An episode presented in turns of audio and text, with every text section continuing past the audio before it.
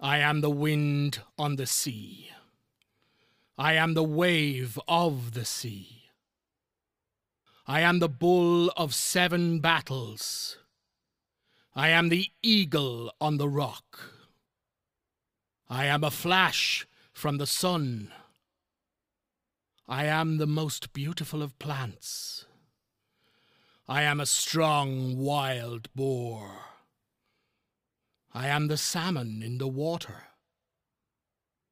I am a lake in the plain. I am the work of knowledge. I am the head of the spear in battle. I am the God that puts fire in the head, who spreads light into the gathering hills, who can tell the ages of the moon who can tell the place where the sun rests. A young warrior and his seven brothers sail west from Galicia to avenge the death of their uncle Eith, who was killed by the Tuatha De Danann. They were known as the Milesians, soldiers of Spain. Amergin was a poet and their spiritual leader. Amergin meets with the three guardian goddesses, Banba, Fola, and Eriu, and wins them over with the promise to name Ireland after them. But his charms do not work so well on the three kings of the Tuatha De Danann.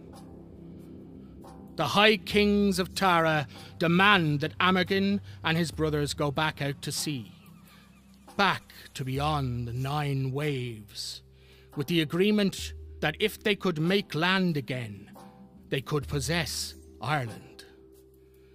But the three kings, McCool, MacHecht, and Macrania, used their magic to whip up a mighty storm, scattering the Milesian ships and battering their brave sailor souls.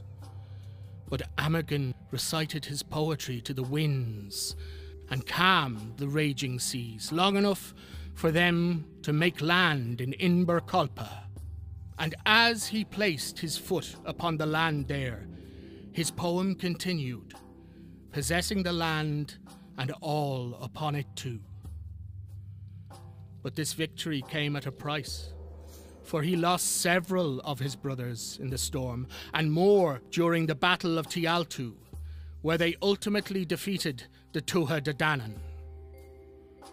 A disagreement arose between the remaining brothers as to who should rule this new kingdom, and it was to Amergin that they looked for a judgment. Erimon should rule the northern half of the country, with Ivar ruling the south. The dividing boundary between the kingdoms in the east was the Boyne River, with Millmount as its marker. Each king thought of the other as the far side. As is the way of things, a row broke out after a year, and Erimon killed his brother and took ownership of both kingdoms. And Tia, his wife, thought that they should move to Tara. And so the High Kings of Tara were established. Erimon eventually killed Amergin too. He lies beneath the great mound of Millmount still, his poetry leaking into the very landscape that forged us.